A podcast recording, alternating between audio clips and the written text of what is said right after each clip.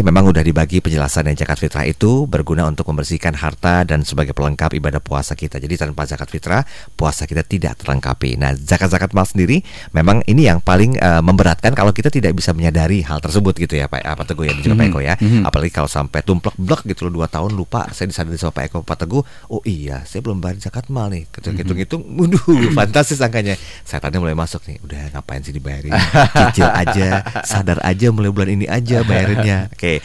Nah, kalau kita melihat proporsi zakatnya sekarang nih, atau mungkin kalau mau dilihat dari sisi zakat mal sendiri, jenisnya apa agar bisa lebih spesifik uh, pembayaran zakatnya? Ya, jadi zakat mal itu kan ada dua tadi ya, zakat fitri sama zakat mal. Zakat ya. mal pun jenisnya ada banyak lagi tergantung uh, profesi kita juga. Mm -hmm. Ketika Anda berdagang, Anda punya usaha gitu, maka masuk dalam kategori zakat perdagangan. Mm -hmm. Cara menghitungnya adalah setahun sekali Anda mm -hmm. bikin lakukan stok oknam, Anda hitung berapa cash yang Anda miliki, berapa stok barang dagangan yang Anda miliki kalau itu berupa barang gitu kan. Mm -hmm. Kemudian piutang-piutang, artinya orang yang piutang-piutang lancar, ada mm -hmm. orang yang mengambil barang dari Anda tapi belum bayar, misalkan akan bayar dalam waktu dekat gitu, mm -hmm. dikurangi dengan utang-utang yang jatuh tempo.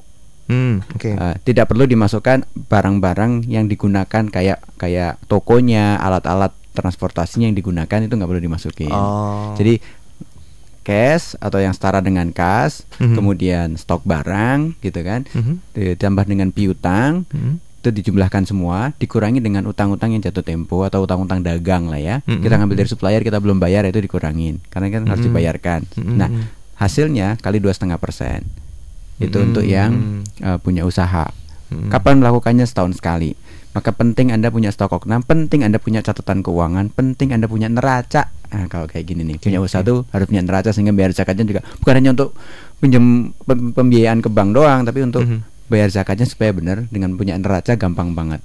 Itu yang hmm. pertama untuk yang uh, perdagangan. Yang kedua adalah zakat Anda punya simpanan emas, perak, termasuk di dalamnya adalah uang. Hmm. Maka uh, dalam setahun Anda punyanya berapa? Yang udah berumur satu tahun berapa? Nah, kali dua setengah persen.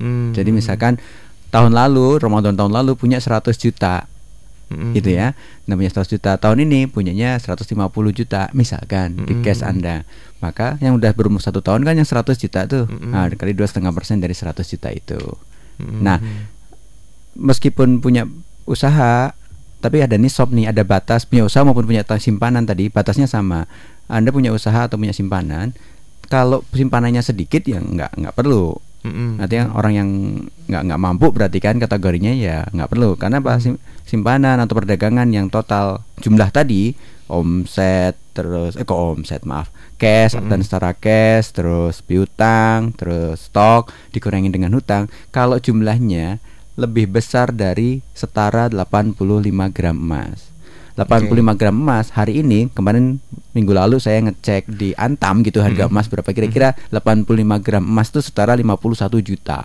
5 oh, oke okay, 51 juta. 51 juta. Artinya kalau Anda punya uang segitu simpanan segitu kalau 100 juta tadi maka udah wajib hmm. dong yeah, karena yeah. ya kali dua setengah persen. Hmm. Tapi kalau di bawah itu ya nggak wajib. Tapi kan saya ingin berbagi juga ya silahkan dikeluarkan sebagai sedekah atau apa misalkan hmm. gitu. Oh, Tapi, masuknya ke sedekah ya, bukan sedekah. kategori zakat ya. ya. Kalau mau hati-hati boleh keluarin aja bismillah gitu kan. Hmm. Mau mau niatin zakat atau apa terserah hmm. aja. Okay, Tapi okay. keluarin. Tapi kalau udah di atas itu, udah di atas 51 juta dari hasil simpanan dalam satu tahunnya berumur satu tahun itu, hmm. maka keluarkan dua setengah persen karena itu udah wajib zakat. Hmm. Udah wajib zakat. Dan jangan lupa bahwa dua setengah persen itu minimum.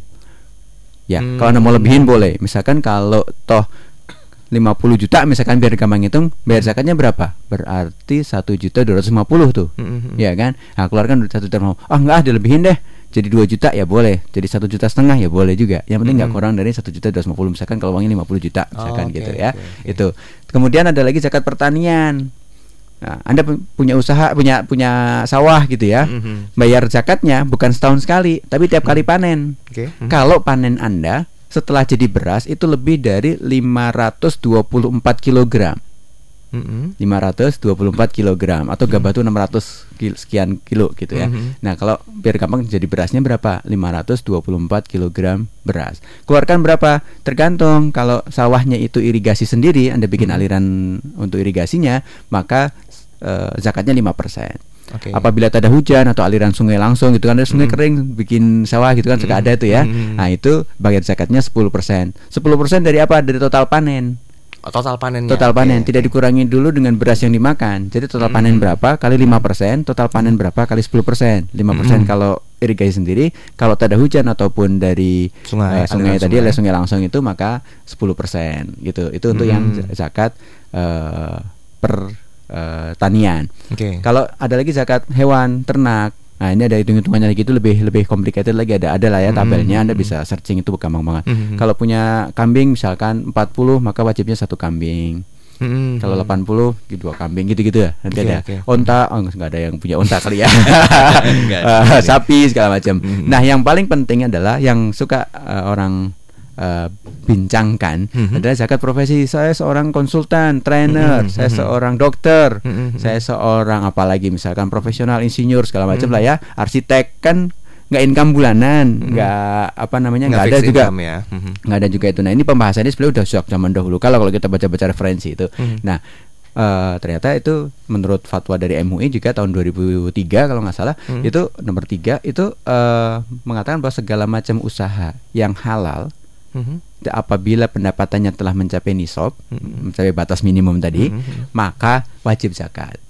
Hmm, Jadi oke. penyiar radio ketika income-nya masuk dalam nisab, Hmm. maka wajib zakat. Nah, nisabnya gimana? Nah, nisabnya eh, para ulama bers- ada yang meng- ada dua ada dua cara hitungan nih. Cara hitungan yang pertama adalah da- apabila dalam satu tahun pendapatannya adalah sama dengan atau lebih dari 85 gram emas Mhm. atau dalam satu tahun lebih dari 51 juta kondisi hari ini Mhm. gitu ya, maka wajib zakat dua setengah persennya Mm-mm. gitu. Tapi ada ulama juga yang mengatakan pokoknya setiap kali punya income Mm-mm. itu sama dengan 524 kg Kilogram beras, maka wajib zakat. Misalkan dapat income dalam sekali bulan misalkan satu Mm. bulan gitu dapat income-nya lebih dari li- kalau harga beras sebutlah 50 se- 10 10 ribu misalkan gitu ya Ah. maka kalau dia punya income 5 ra- 5 juta 240 ribu atau lebih Mm-mm. maka keluarkan dua setengah persennya Oh per bulan. per bulan per kali dapat income kalau Ini kalau- profesi ya? profesi Oke. profesi kalau ada gajian maka gaji anda 524 ribu 5 juta 240 rupiah Mm-mm. 40 ribu rupiah dua, 5 juta 240 ribu rupiah maka anda wajib zakat itu kalau Mm. pakai hitungannya seperti zakat pertanian banyak ulama sekarang Mhm. itu me- menghitungnya dengan zakat pertanian tapi kalau Oh. kita baca-baca Literatur. eh, literatur yang klasik banyak juga ulama yang merujuknya ke zakat yang satu tahun artinya apa kalau satu tahun itu pendapatannya dengan lima- 85 gram emas berarti Mhm. pendapatan setahun adalah 51 juta Mm-mm. kalau Mm-mm. dibagi 13 itu kira-kira income gaji 4 juta 250 udah wajib zakat tuh Oh. Ya. gitu. Oh, Ya, ya. itu kan kalau berasnya 5 10 10.000. ribu, tapi kelasnya 8 ribu tuh angkanya mirip tuh. Nah, Mm-mm. sekarang harga beras yang bulog kan sekitar 8.000 9.000 tuh. Mm. Kalau kita pakai patokan itu ya sekitar 4 juta 250, Anda punya gaji, punya income 4 Mm. juta 250, keluarkan 2,5 persennya. Gitu. Oh, Oke. Nah, saya pernah ngitung kalau gajinya 5 juta 240 ribu, Mm-mm. bayar zakatnya berapa? 131 ribu, nggak Betul. banyak. Mm, Iya, iya. nggak banyak gitu jadi wah udah wajib zakat ya wah jadi berat dong kan gajinya pas-pasan habis terus emang udah ngitung belum bayar zakatnya Mm, berapa mm. cuman 100 ribuan masih Iya, pelit iya. juga gitu udah gaji 5 juta Iya. bayar 100 ribu masih hitung hitungan juga hitung dulu Nah, gitu yang mau nambahin Peko nih, gimana? Ya, jadi ma- makanya tadi kalau eh, zakat itu eh, secara bahasa ini tolong dikoreksi nih sama Hmm, ahlinya gitu ya. hmm. Saya tahu pernah baca satu buku, zakat itu artinya menumbuh kembangkan. Jadi men- bertambah Mm-mm. dan mensucikan. Hmm. Jadi kalau kita sebetulnya eh, menyadari tentang pentingnya zakat, Mhm. kemudian oh ternyata arti zakat itu bertambah dan mensucikan. Nah, saya lagi berpikir nih, kenapa kok mensucikan? Mhm. Ya, karena begini Mas Daril, bahwa setiap pekerjaan kita tuh jarang banget kita menghasilkan because of kita sendiri gitu. Tidak Oke. ada bantuan dari lingkungan, tidak ada Hmm. bantuan dari orang lain gitu ya. Jadi sebetulnya ketika kita mendapatkan rezeki yang dalam tanda kutip itu adalah titipan, Mhm. walaupun kita yang mengupayakan, tapi hasil yang kita dapatkan itu banyak kontribusi dari orang-orang di sekitar kita Ya. ya sehingga sebetulnya wajar saja bahwa ada hak yang punya orang lain dan ada hak yang punya kita gitu. Mm -hmm. Yang punya kita itu besar 97,5 persen gitu ya. Mm -hmm. Sementara yang punya orang lain itu cuma dua setengah persen. Mm-hmm. Jadi kenapa mensucikan? Karena kita membersihkan harta kita yang sebetulnya bukan hak kita, mm -hmm. tapi sebetulnya itu adalah punya punya orang lain yang harusnya kita berikan dan sehingga apa yang kita dapatkan itu adalah betul-betul haknya kita. Itu yang mm -hmm. menurut saya mensucikan ya. itu gitu ya. Dan yang tadi memperbanyak menumbuh kembangkan itu itu yang dibilang Pak Teguh betul. Biasanya kalau kita sudah bayar zakat coba hmm. deh dilihat nanti setiap tahun zakatnya nambah terus deh biasanya. Iya.